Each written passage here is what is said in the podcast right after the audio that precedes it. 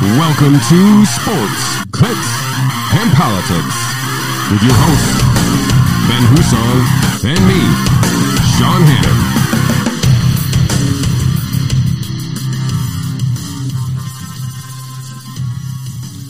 Hannon. Welcome to episode 75 of Sports, Clicks, and Politics. I am Sean Hannon and joined remotely by Mr. Ben Husong. Thank you for joining us, Mr. Husong. Pleasure as always. Thrilled to be here. Sorry I can't be in studio today. Well, I miss your charisma, so we'll have to have to make up without it. So I'll just do my best to bring that all out into the open, even through the remote call. Yeah. Unfortunately, my schedule's a little crazy these days, but we'll get it, we'll get it done. we'll get it done. All right. So, in general, how was your weekend this weekend? Uh, do anything exciting? Anything uh, noteworthy? Uh, my daughter had the fifth and sixth grade musical at Mm. West Genesee Middle School. Exciting times. It Were you was the great. conductor? Say that again? Were you the conductor? Of course not, Oh, good. but I did Oh, help out. I But did- she did wonderful. Excellent. Well, of course not. I wasn't expecting anything less. I did actually go out this weekend, so I wasn't a hermit. Got to uh, watch some football games out at the actual real bar. That Wow, was, that was exciting for me. Had some beers. look at you. Well, had to watch my had to watch my fantasy team with Aaron Rodgers, Davante Adams, Marquez Vandel Scantling, whatever his name is, and Justin Jefferson, all on the same team. Did quite well. Thank you very much. I mean, that was that was good picks this week, Sean. Yeah, all all under five percent. Well, Davante Adams was sixteen percent. This is DraftKings in my tournament. They were all under five percent owned, so I killed it. But yeah, it was a good week. Not bad. Yeah, it was fun. Good. Um, I don't know. Should we talk a little bit about the NFL? I didn't stay up and watch my Steelers. Uh, I guess they lost, but I didn't stay up and watch that. You did you uh, make it up to the end of the night to watch the end of the NFL Week uh, Eleven? Sadly, no, I did not. Well, that's not that sad. I mean, I guess it was a good game, 41-37. Holy, I mean, a lot of back and forth. I saw the uh, Chargers scored with like two minutes left to take the lead finally, but Must have been a good game. yeah, I mean, I didn't watch much of the other football games because I was mesmerized by the Vikings Packers game because I had so much money at stake. So um, I don't really have any hot takes for the rest of the league. Uh, I saw your Bills won. No, they didn't. Oh yeah, You're a jerk. Jonathan Taylor five touchdowns. I didn't have that guy on my fantasy team. Somehow I still won. That's amazing. Just for the record. Jonathan Taylor basically just ran through the Bills like they were not present. yeah. Well, That was a bad day. yeah. I mean, you know, it's not as bad as losing the Steelers, I guess. So Colts are probably a playoff team. Yeah, I mean, listen, They this one like was anyway. probably worse than when they lost to the Jaguars. Like, at least that was 9 6. You're like, oh, you had a bad game. The offense was a couple missed passes away from being good. This was just getting dominated. Yeah.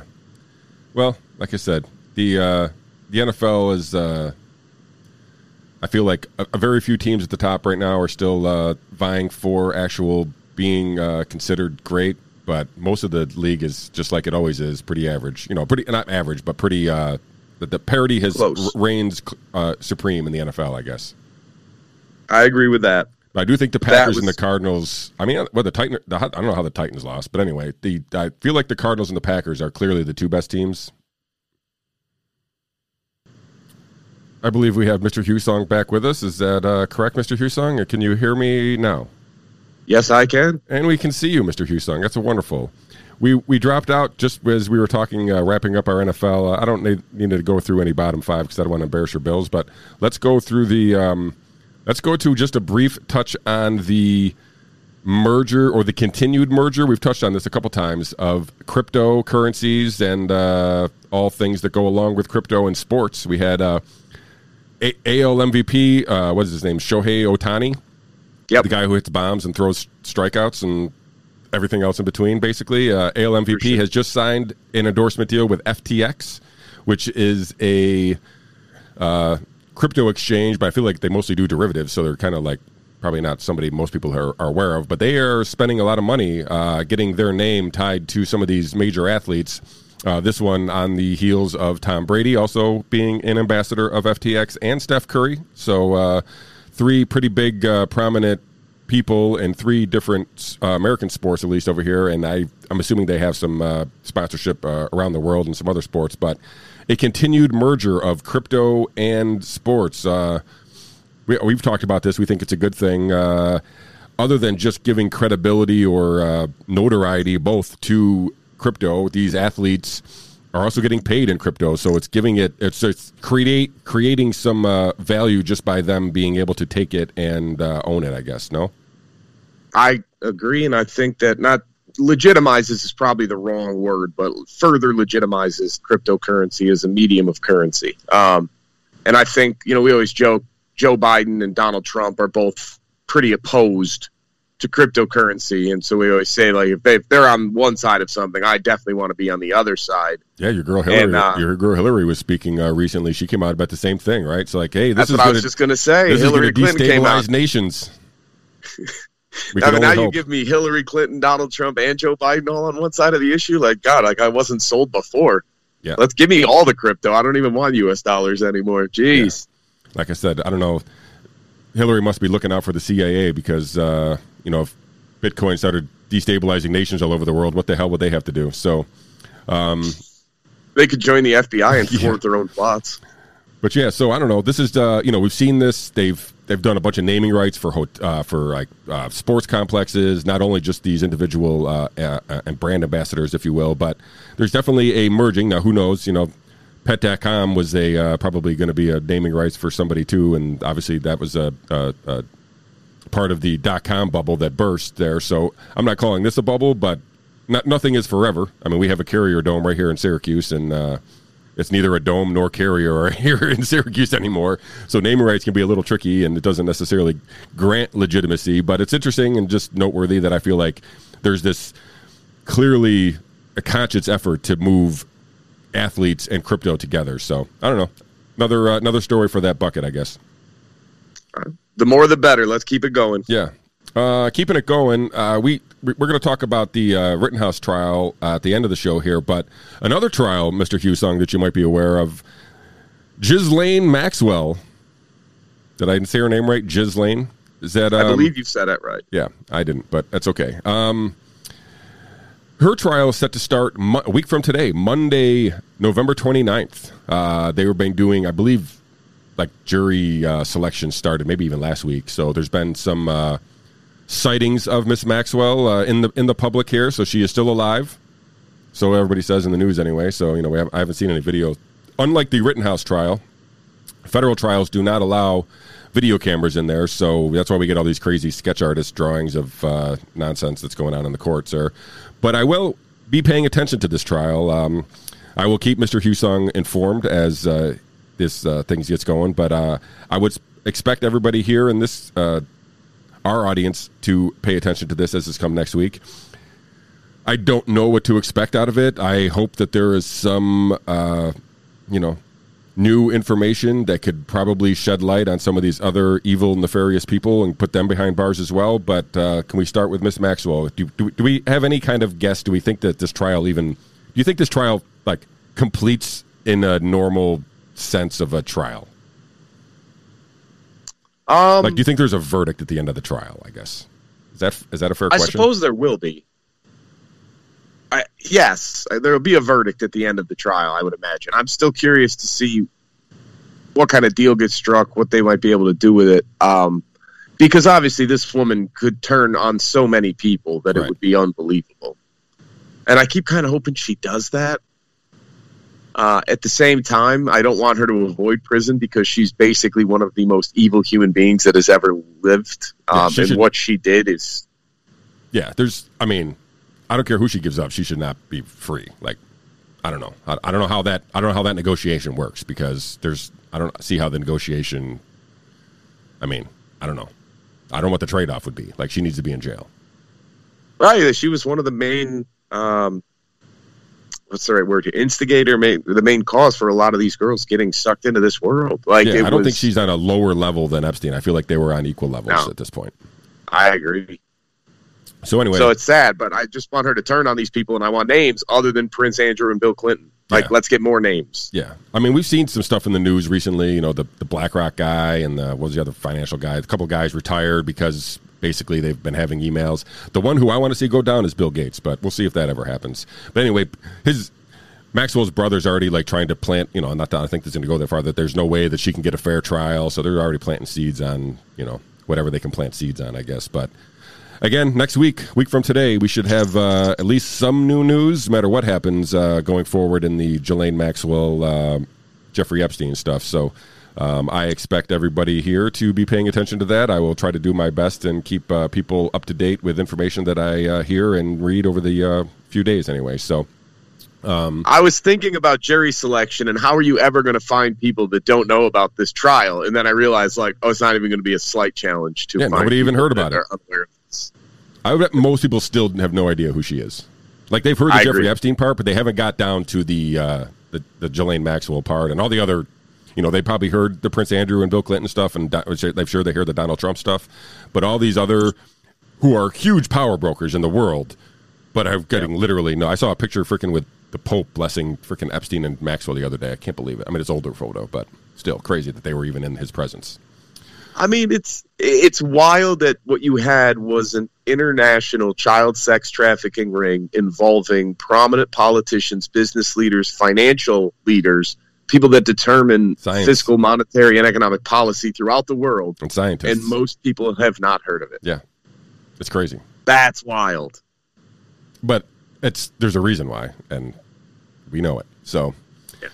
um I don't know, let's turn let's turn to another piece of crap. Uh Governor Cuomo's back in the news a little bit here. Did you see that uh, the uh, the usually uh, I don't know impotent JCOPE, which is the uh, outfit that was anointed by the previous governor as somehow somehow uh, going to look over ethics of uh, our politicians uh, finally did something uh, after a bunch of Cuomo's appointees were no longer there, and they basically clawed back his book deal. So, if you guys remember, our uh, great Governor Cuomo here, who saved us all from COVID, wrote a book about it and how he lead us led us through this all.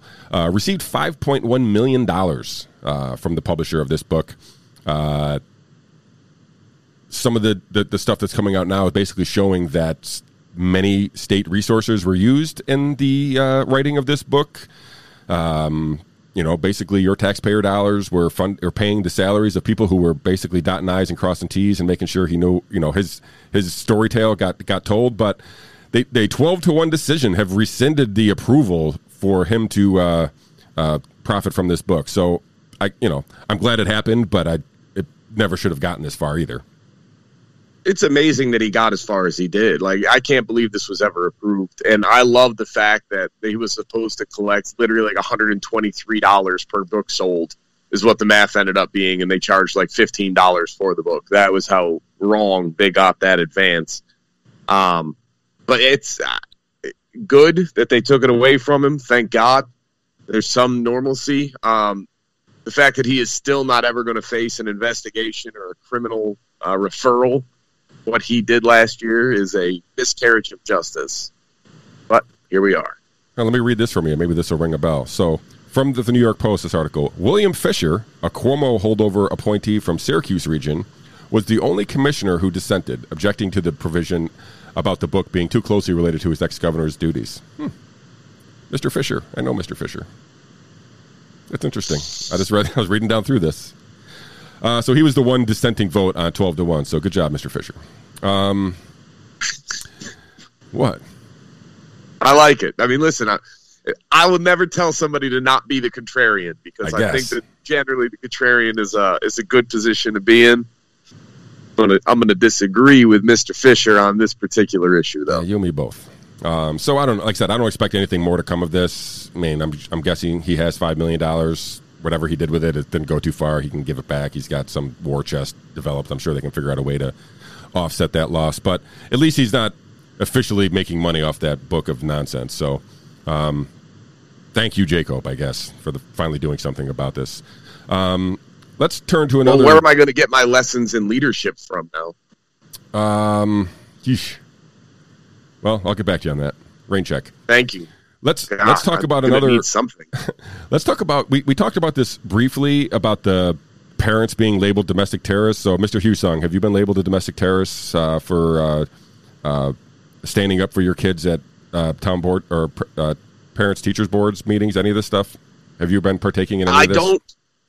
I don't believe I've been labeled a domestic terrorist oh, as of yet. I have, I'm sure, been labeled a pain in the ass. Oh well, I think there's only like one connection away from pain in the ass to domestic terrorists these days. So I'm pretty sure you're on the soon to be list, domestic terrorist. But anyway, our Attorney General, Merrick Garland, uh, testified in front of Congress basically saying, you know, that they were not labeling parents uh, domestic terrorists. But apparently some uh, whistleblowers came out and said otherwise. So um, it looks as though our uh, Department of Justice is, in fact, uh, making a list of parents who have been uh, less than uh, cordial to their their their board members or committee members, and uh, here we are. Now we have parents standing up for their kids, uh, being threatened by our our Department of Justice, our Attorney General lying about it, and then getting caught. This is where we are, Mister Husong. I mean, I feel like that's just America for what it is, right there. Um, listen, you, want know full, full of it these people are. Like they said, they had all these examples of violence in the school board meetings and it was not violence. I, I, think there was actually two across the entire country that turned into any type of physical altercation. The rest of them were not. Like they, one guy apparently started giving Nazi salutes to the school board, not saying I'm a Nazi, calling them Nazis for what they were doing, and they labeled that as violence. Well, that's a joke. Yeah, for sure. Um,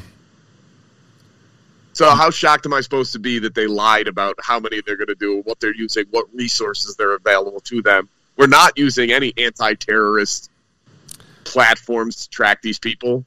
Oh wait, yeah, we are. My bad. Yeah, and you know nothing will happen, even though he misled, quote unquote, misled Congress, not lied to Congress. Do we have other people who have lied to Congress, and we get, you know, nothing ever happens. No, nothing ever happens. Nobody cares. Well, unless they hate you, and then they'll they'll figure out a way to make that happen. But you know, here we are. It's it's a clown world. You're right. Um, let's talk about a little bit of COVID here before we uh, get into these last two stories. Most people saw most people saw this and they had to laugh, right? I mean, if you see, I, I read this out loud when it, when it first came across, and somebody was laughing at me. Where I'm going to read this headline. FDA says 55 years to process requests for extensive vaccine data under Freedom of Information Act. The FDA says it needs 55 years. 2076 they're going to they said they'll have they'll have enough time at that point to give us the information from the, the Pfizer trials. Mr. Husong, where were you being 55 years? uh, I mean, I hope alive, but you know, will this be I'm part of episode 6421 if we uh, get this uh, data? Yeah. Yeah, we can we can flash back to this one when we discussed it. 55 um, years, dude. Listen, for context, what they asked for was we'd like the judge to approve us to just release 500 pages per month, which is a reasonable number, and that way we won't overwhelm our system and we can turn over 500 pages per month. The problem is they are asking for 330,000 pages of documents. So it literally ends up being like wait, if you could do 500 pages a month, but you've scanned in and can send over, why can't you do a thousand or two thousand? Like, not that much of a difference. Yeah, well, they don't want it's the amazing. information out there, Ben. That's why. I mean, obviously they don't want it out there, but like the fact that people are not upset about this and are not skeptical of, and listen, it's not like they're asking for anything outlandish. They're asking the FOIL request was for let us see the documents that you relied upon in approving Pfizer's vaccine. Everything. Let us see it so that we can have scientists and experts and doctors and, you know, even lay people, God forbid, take a look at what you did and how the process was approved. And their response was, yeah, we'll get it all over to you by 2076. That's amazing. That's crazy. I mean, the fact that we that live many... in the dumbest time imaginable. I can prove that for you. Would you like me to do that? Hold on, real quick. There's been over already? a 20 to 1 return. If you had put that money into an S&P 500 and reinvested the dividends, you'd come up with something like 17 billion dollars, but you think it's 200 billion dollars. Here, yeah. You're okay. You're not going to you're not going to get COVID if you have these vaccinations. These vaccines are highly, highly effective. Vaccinated people do not carry the virus, don't get sick. They're really, really good against variants. Everyone who takes the vaccine is not just protecting themselves, but reducing their transmission uh, to other people and allowing society to get back to normal. Get your first shot, and when you're due for your second, get your second shot. A key goal is to stop the transmission, to get the immunity levels up so that you get almost no, almost no uh, infection going on whatsoever. When people are vaccinated, they can feel safe that they are not going to get infected. If you're vaccinated, you're not going to be hospitalized, you're not going to be in an ICU unit, and you're not going to die. If you are fully vaccinated, you no longer need to wear a mask. Anyone who is fully vaccinated can participate in indoor and outdoor activities, large or small, without wearing a mask or physical distancing. But what they can't do anymore is prevent transmission. You know, we didn't have vaccines that block transmission. We got vaccines that help you with your health, but they only slightly reduce the transmissions. We need a new a new way of doing the vaccine. The level of virus in the nasopharynx of a person who's vaccinated and infected is the same level as the level of virus in the nasopharynx of an unvaccinated person. Reports from our international colleagues, including Israel, suggest increased risk of severe disease amongst those vaccinated early. And if you look at Israel, Mm-hmm. which has always been a month to a month and a half ahead of us, they are seeing a waning of immunity not only against infection, but against hospitalizations and to some extent death. A booster might actually be an essential part of the primary regimen that people should have. Plan is for every, every adult to get a booster shot. Uh, clearly, one of the best investments uh, I've ever been involved in. There you have it, Mr. Husong. One of the best investments he's ever been involved in. Shocker. And thank God, because if anybody needs the money, it's Bill Gates. He's a criminal. Anyway, I thought I, I'm glad you sent that over to me. I did see it there, and then I was like, "Oh, that'll be a good thing to play during uh, the next uh, COVID segment." So, thank you again for uh, sending that over. But yeah, so I don't know. It's just part of the more of the clown world show that we've been part of and are continuing to be a part of, I guess. So here we are. Let, let's, So- yeah, go ahead. if you let's flash back to like January when they first announced the vaccines and they said, "Hey, vaccines appear to be very effective and very safe." And like I had said at that point, you know what though? What would happen if they were only going to really be any good for a couple of months at best, and then there was going to basically not only be no benefit, you might actually be more likely to get infected, but it would make you a little less likely to die for at least some period of time. Sold. And it's going to work so well that six months later, they're going to be encouraging you to take a booster shot. Who would call that a successful vaccine? It's called effective. You've you forgot the And it has- the redefinition of effective is in the dictionary too. It doesn't impact your viral load. It does not diminish your capacity to spread whatsoever. And it, it, after six months, it doesn't even have any significant impact on your capacity for catching the virus or the severity of the illness. Like, what in the world would failure look like if this is success? I'm, I'm genuinely at a loss. That's when people say that. Like, I don't understand why somebody would just get vaccinated. Like, well, why would you? Like, because they work. Like, do you get your booster yet? Like, well, no, but I'm going to.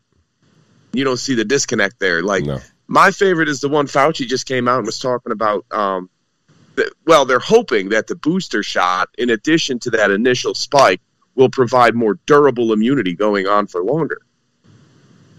Based on what? What, what are we basing that on? Like, you think that might happen other than hope? What is the basis for that possible conclusion?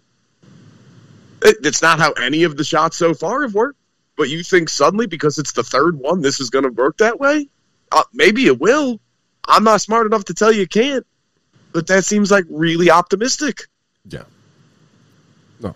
Is it me? No. No. Like- it's not. Well, the first shot, second shot started out really strong and then waned, but we think the third shot, which is the exact same dosage Yeah. and the exact same medicine, this one will go up and then last. Well, why? Yeah. Because science, you simpleton. Go take your horse to Wormer. How, how many boosters do you think will be recommended by November? What are we? Twentieth of twenty twenty two.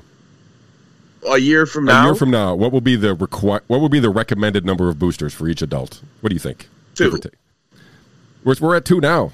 People are starting to get No, we're talking we're about at boosters, one so you're so booster it's right four basically, right? So No, the no, first no. I two think and two that you'll boosters. have on top of the booster right now. There will be one more recommended between now and next November.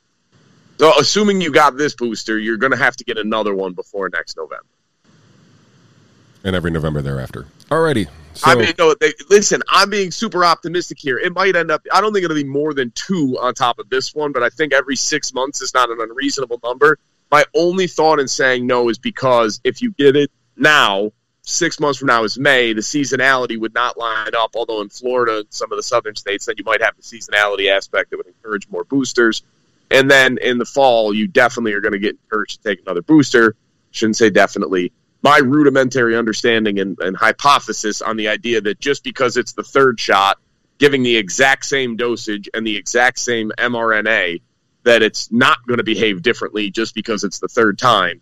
I think you're going to have at least one or two more. Now, this goes back to our topic from last week on the problem with mRNA and the reason they got out of vaccines, or excuse me, they got out of drug treatments and went to vaccines was the idea that you only wanted to give this to somebody once and that would reduce the toxicity problems. So if we're supposed to give that, if we're supposed to get mRNA boosters every six months, that seems bad. Yeah. That seems like maybe not ideal. yeah, I'm with you. to read the I got the quote right here, so I'm going to read it again. This is from Katalin Karikó, VP of BioNTech in 2016. I would say that mRNA is better suited for diseases. The treatment for short duration is sufficiently curative, so the toxicities caused by delivery materials are less likely to occur. Right, and those uh, delivery uh, materials are those nanolipid particles, right? lipid nanoparticles. Lipid yeah. Oh my god.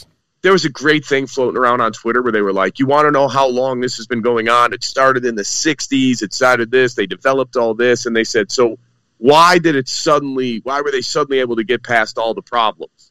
And the response was, "Well, the COVID virus brought on a whole new level of funding that allowed the scientists to finally work it out."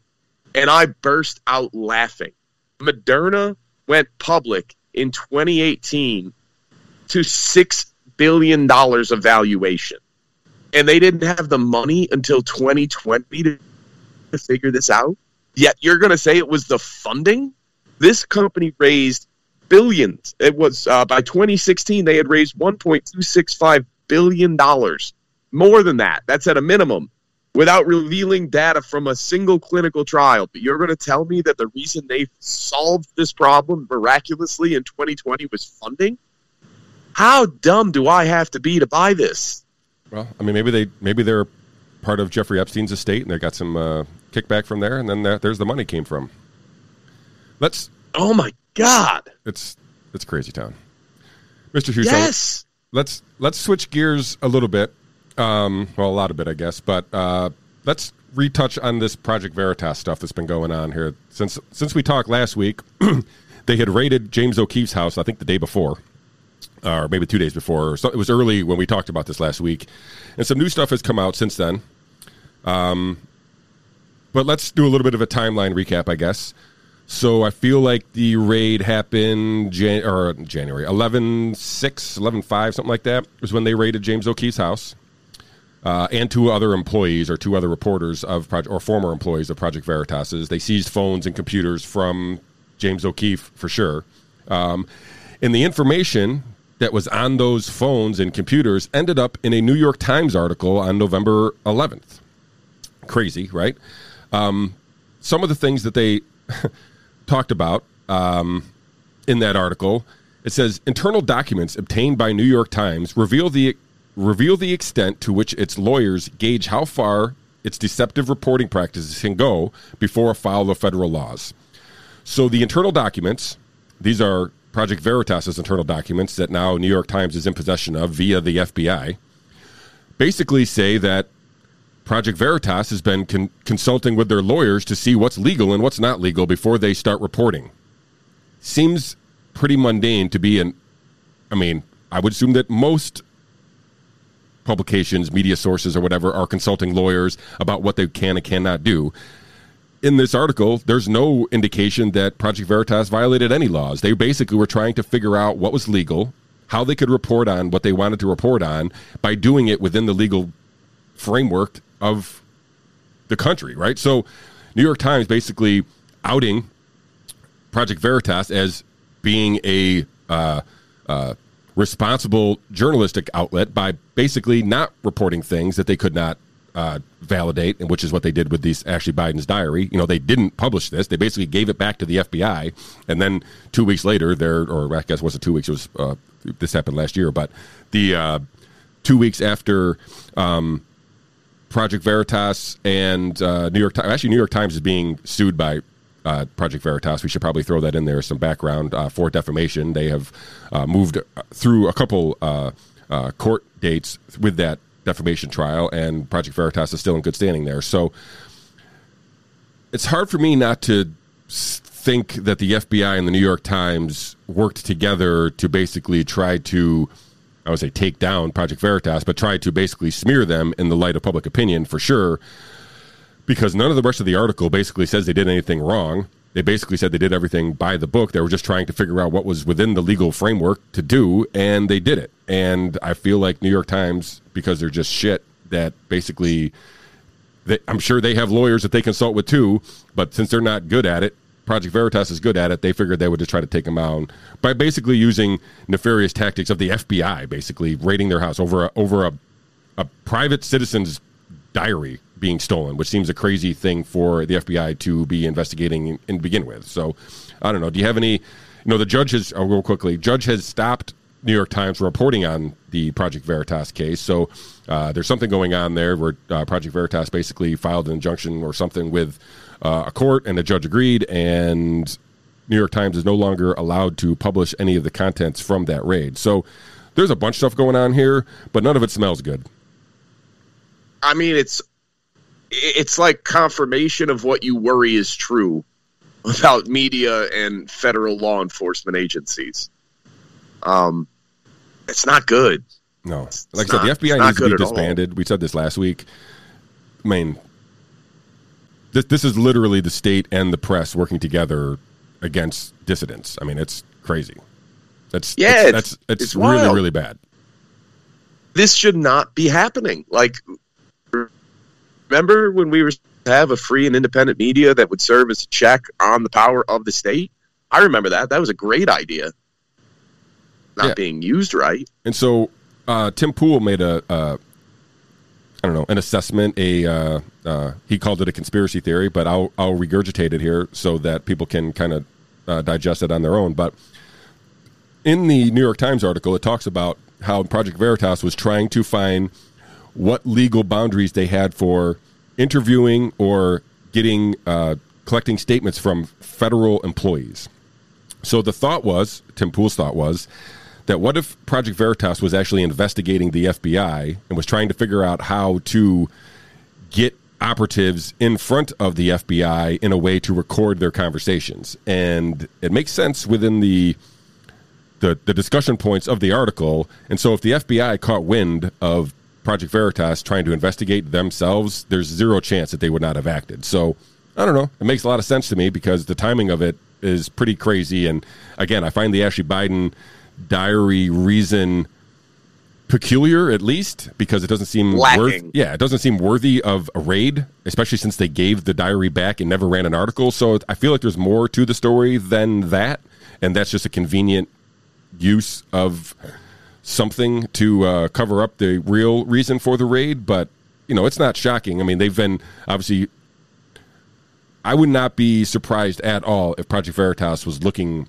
for whistleblowers or who had whistleblowers within government agencies including the fbi or, or, or agencies like that and was just trying to figure out a way to do to get that information into the public as legally as they possibly could. So it, it makes sense to me. Obviously, there's no there's no evidence to back it yet, but um, I don't know. It's it's a weird weird story that that's actually happening right now. Because I mean, as I said, is even the people who a lot of people don't like Project Veritas and their their tactics. Some of the the you know people will rail against their deceptive uh, practices because they basically claim to be people who they're not, and then they get people in uh, uh, you know personal circumstances and situations, and then they get them to spill their guts, and then they record it. So it is it, doesn't dispute any of the information that's being collected. It just you know people should you know these people at Pfizer or Moderna should be. I mean, they, they knew they were one of the goods did ask the Project Veritas girl if she was a, a investigator, and she was like, no, you know, whatever. So I'm like, if, if you have information and you want to give it out and you're you're trying to impress your date, I mean, be careful. It might be Project Veritas. That's all I'm saying. Um, or just you know shut up anyway because that's your job. I don't know. Yeah, or if, yeah, right. Either way. But anyway, so I, or the flip side, don't be a piece of human garbage and tell the truth. Yeah. Well, we're that we're way away from that being a realistic possibility. So, but like I said, I I find that a bunch of uh, you know free press uh, organizations are coming out and basically saying that there is a, uh, a problem here. Um, like I said, I'm you know this this judge in New York basically was uh, the one who uh, temporarily blocked the uh, the publish the New York Times from publishing materials. I'm not sure again where that you know maybe that's part of the defamation lawsuit reason why they can't do that. I don't know. I'm not. It seems weird that a judge would get involved. It seems the ruling is weird, so there must have been something else presented that makes me think that hey, this is beyond just a normal leaked document. I guess so. I don't know. It's it's really really smells really bad. Yeah. Yeah. So, all right. Well, let's let's finish up here. Um, a story we talked to uh, talked about last week uh, that came to uh, at least a uh, a first conclusion. I'm not sure this story's ever going to go away fully, but um, Kyle Rittenhouse, the teenager uh, from Illinois who was part of the uh, Kenosha riots, who went in there, as you all know, ended up killing two people and wounding a third, was found not guilty on all counts uh, because he was acting in self-defense. the all three of the and the, the reckless endangerment for Richie McGinniss, which is also the, the, the I think the fourth quote unquote victim um, that was uh, there. They were all uh, not guilty on all counts. So a win for self defense. Uh, you know, there was a huge media distortion of what was happening. Well, what happened in real life and what was happening in the what I'm going to say the left leaning media. Um, so much so that there were several. Uh, liberals, you know, who basically, to their credit, came out and said, "Hey, listen, I was lied to you know, I was under the impression that Kyle Rittenhouse shot, shot three black dudes, and that you know he was he went there to to cause problems. When if anybody watched the trial for any length of time, you, uh, if you just watched Rittenhouse's testimony and the one surviving vic, uh, one survivor uh, of the um, the one of the great Gabe Grosskreutz, whatever his name was, there, the guy who got his hand blown off if you listen to the, just their two testimonies, you would come away with completely different version of that. You would know what was happening, right? I mean, there was no confusion after watching the testimony. Everybody could see what was there. So I wasn't surprised. I mean, listen, I was very thankful and grateful that the verdict came down the way it did after seeing the testimony and seeing some of this video. It looked like the kid was under attack. And I'm, this is not defending his that he should have been there, right? I mean, the, the, kid probably made some naive choice there, thinking that he was going to do that, and I'm, I'm not trying to dismiss that. I think he had good intentions. I don't feel like he was going there to start trouble by any means. And there's stuff showing. You know, he was cleaning graffiti the day before. I mean, he was there. This is his. I know he gets a he gets a bad rap for crossing state lines or whatever. But his his dad lived in Kenosha, and where he lives is like 20 minutes away. Even though it's across state lines, it's 21 minutes away. He has family in Kenosha. He has family businesses that are in Kenosha, so he has ties to Kenosha. It's not like he just went there randomly. Out like let's just go to Kenosha. Like he literally has ties there. So he went there again, I'm not saying that was the best choice for this uh, kid, an individual. Uh, his life is never going to never be the same because of that. Uh, but, but, not I, illegal. But he did nothing criminal. Right. So I, I can't believe the charges were even brought in this case, other than the political environment that we're in.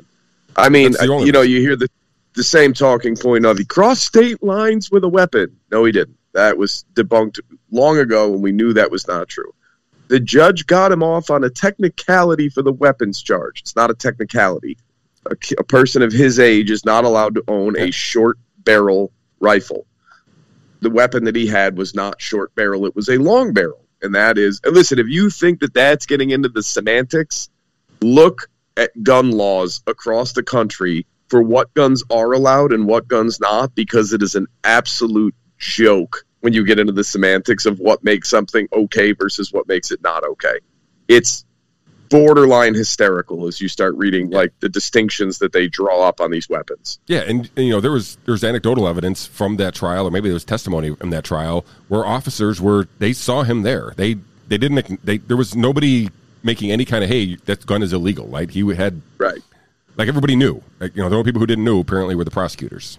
So yeah, who decided to bring that charge anyway? And then let me listen. I get your point, uh, not yours. I mean the, the the other side here. I understand the idea of it was probably unwise for him to go there. No, I would not have my 17 year old son going in that situation. Like that's that's not something I would do. But where were but, the police? I mean, that was part of the thing, right? The police had stood down, and that was part of it when there was, there was a bunch of craziness going on throughout the country, and this was the latest version, and there was nobody else protecting these people. And so I, like I said, I don't know that he should have been the one.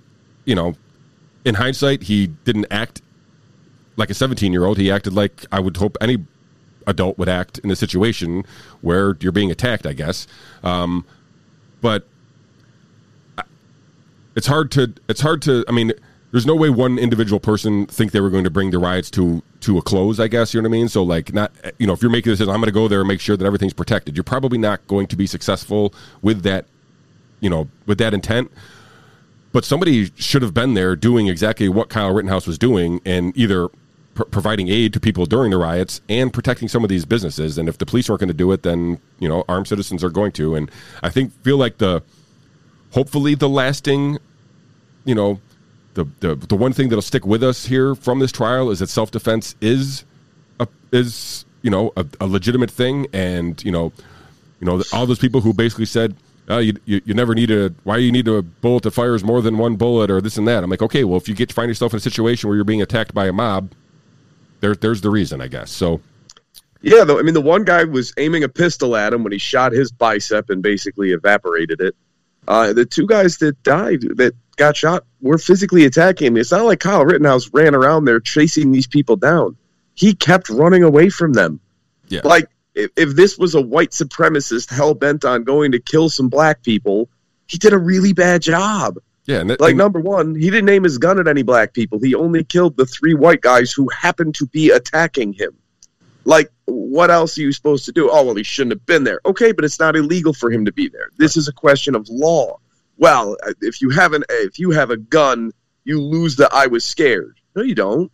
Yeah, if you have a to, gun and somebody's trying to bash your head, yeah, tell that a to a rape victim, right? I mean, tell that to somebody right. who's being attacked. Like, oh, you're not allowed to shoot. You just got to let it go. Like, get get the hell out of here.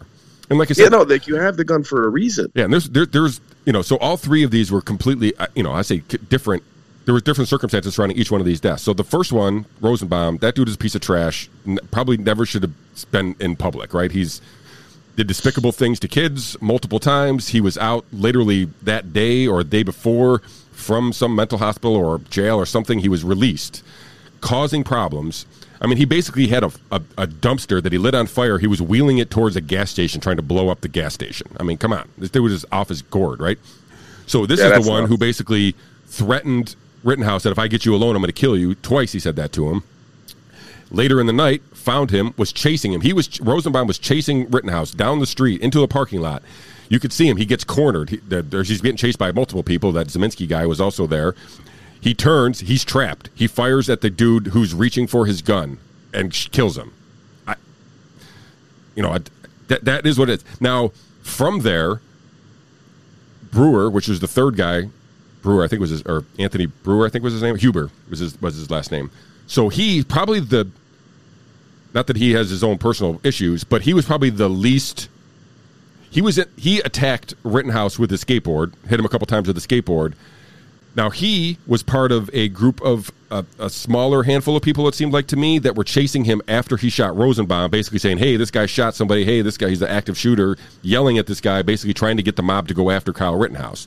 So now Anthony Huber, the second victim, could have just been dumb, right? Just been like, hey, you know what? I see this guy, everybody's yelling, and he's a, a active shooter, and I have a skateboard, and I'm going to go try to take him out. Well, that's just dumb, right? Like, if, if you, you, don't bring a skateboard to a gunfight, I guess that's the old adage. So, the this dude probably was again naive and just in the wrong place at the wrong time. And I'm not trying to say that anybody ever deserves to die, but the circumstances that led up to him hitting Kyle Rittenhouse was, as so with the jury agreed, was in the right frame of mind to protect himself against Anthony Huber, and he also died. And then again, he began to. This is what he. That was when he was uh, falling down, right? So no, after that, so he started running, and that's when the third uh, uh, guy who was attacking him, basically, as you pointed out, had him down. Had, he said he was pointing a gun at his head, and that's when Rittenhouse fired. He did, you know, the, the circumstances were all different. All three of them were justified, and all three of them were justified in the in the eyes of the verdict too, or in the, in the eyes of the jury. So, again, not not a great situation for all involved. Um, you know, a lot of people tried to make this a race issue when one white guy shot three other white guys uh, because it was at a Black Lives Matters protest. But I don't think race played any role in this whatsoever. And the, those who try to make it out to be that are basically, you know, grasping at straws at best. I mean, they're they're they're, they're just projecting a, a, a something on this situation. And people tried to bring up other, you know, gun things, uh, but this was a very unique situation where this dude was being attacked and did what he did to do to what he thought to protect his life, which is different than like Tamir Rice or you know some of these other cases where the police and guns and, and, and black people and black victims were involved. This was not anything like that. So to compare the two is just I don't I don't think it's fair. I think if you make this a race issue, it's because you want it to be a race issue. Like you're coming in with that presupposed, and I, it's just it's not supported by the evidence in this case. I mean, if each of those instances does not qualify as self defense, what is? Right. Like, how long do you need to wait to see if the guy is really going to shoot you in the head yeah. before you pull the trigger on your bigger gun? That's the fact that you have fire superiority does not mean that you are not entitled to self defense. Yeah, I'm, I'm, i can read a quote that basically backs up exactly. It says a uh, William Jacobson, who's a Cornell law professor. He does. If somebody so clearly acting in self defense had been found guilty, it would have been almost unimaginable, right? So it's like all of the evidence, all of the testimony, everything that occurred, all of the, the, the video footage, the eyewitness, all said, "Hey, this dude is being attacked. He he only, uh, uh, you know, fired at the people who were attacking him, and there was no you know innocent casualties whatsoever." I mean, kudos to him for that being the outcome. You know, I'm not saying that there wasn't some luck involved in there. I'm guessing there probably was, but for sure. But but things happened the way they happened, and like I said, what he did was not criminal. Um, and what those other people did, like you know, I would be. I mean, if if he's not guilty for uh, for self defense, then Gabe Grosskreutz should be tried for whatever he was assaulting and pointing the weapon that he wasn't supposed to have at at Kyle Rittenhouse. There should be charges against that dude right now. So again, I'm glad the verdict was what it is, but uh, in general, a sad situation for all involved. Because again, I you know I know actually I think it's it was uh, Rittenhouse's interview, his first interviews tonight on Tucker. I think Tucker Carlson's going to interview Rittenhouse tonight. So, oh really? I, I'm guessing he's going to get a, a boatload of money just from people funding and do whatever he wants to do. He, uh, you know, he puts up anything he wants, and people are going to give him money because that's just how I feel like that the story is kind of unfolded. That, but it's not something that I would ever want to live with for the rest of my life, and he's going to have to do with that. And you know, even even with the ju- the jury's verdict, and even in his own mind, if he feels like he did the right thing, it's it can't be a good thing to to shoot three people. No, no, definitely not. And I think that I mean, if he decides to sue CNN and some other media outlets for calling him a white supremacist that was out to kill black people, he'll probably win because the reporting was beyond irresponsible. It was so flagrantly biased in trying to paint the picture. It was unbelievable. Yeah. So, well, and I have pretty low standards for the media, Yeah, I mean- and even I was surprised at how blatant they were. they uh, you know people like to compare the um, the Covington kids because they sued CNN for defamation. Now that suit was not made public. I've I've heard ranges from ten thousand to two hundred fifty million. So who knows how much that dude got, if anything. But um, there's, bet there's you it was more precedent set though. But 10,000. there's there's there's definitely stuff. I mean, there's there's ways for him to you know get some kind of retribution. You know, some payment for the trouble that they caused him because again, his life is never going to be the same. So. Right. Like you had a guy that was essentially, from a criminal, from a legal standpoint, fully innocent. It was very obvious, or at least overwhelmingly likely from the get go, with all of the video that was available to these media companies. They said it came out at trial. nonsense. This was all over the internet for months. You could have found these videos anywhere. And then the prosecution withholds a high definition drone footage and doesn't give it to the defense until like two or three days before the end of the trial. That's insanity. Like the prosecutors, uh, like this case should have been an, exam- uh, an example for everybody of prosecutorial misconduct. And this is just widely accepted in our criminal justice system. And it's wrong. And this guy was horrible what he was trying to do. He tried to point out to the jury that Kyle Rittenhouse wasn't speaking up on his own behalf. Like that he wasn't coming right out and saying I didn't do it or whatever else. Like this is lawyer 101. You're not allowed to do that. Like you're not allowed to point out the the statements that a defendant didn't make as indicating their guilt. Like that's really basic lawyer stuff. That that you don't have to be a good lawyer to know that's against the rules. Yeah. All right. Um, Mr. Husong, would you have anything else you'd like to leave the folks with here before we uh, leave them for another week?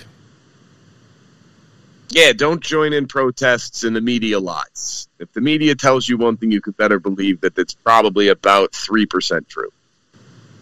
That's pretty gracious of you, but That's what I do. On that note, I forgot to tell everybody to uh, like and share this video, so please do that now. If you've made it this far, I thank you for uh, making it to the end through our technical difficulties here. Uh, hopefully, next week we'll have Mr. Song back in the studio. And uh, Should be good. we will hopefully to see you all next Monday at 12 p.m. And until then, uh, thank you very much.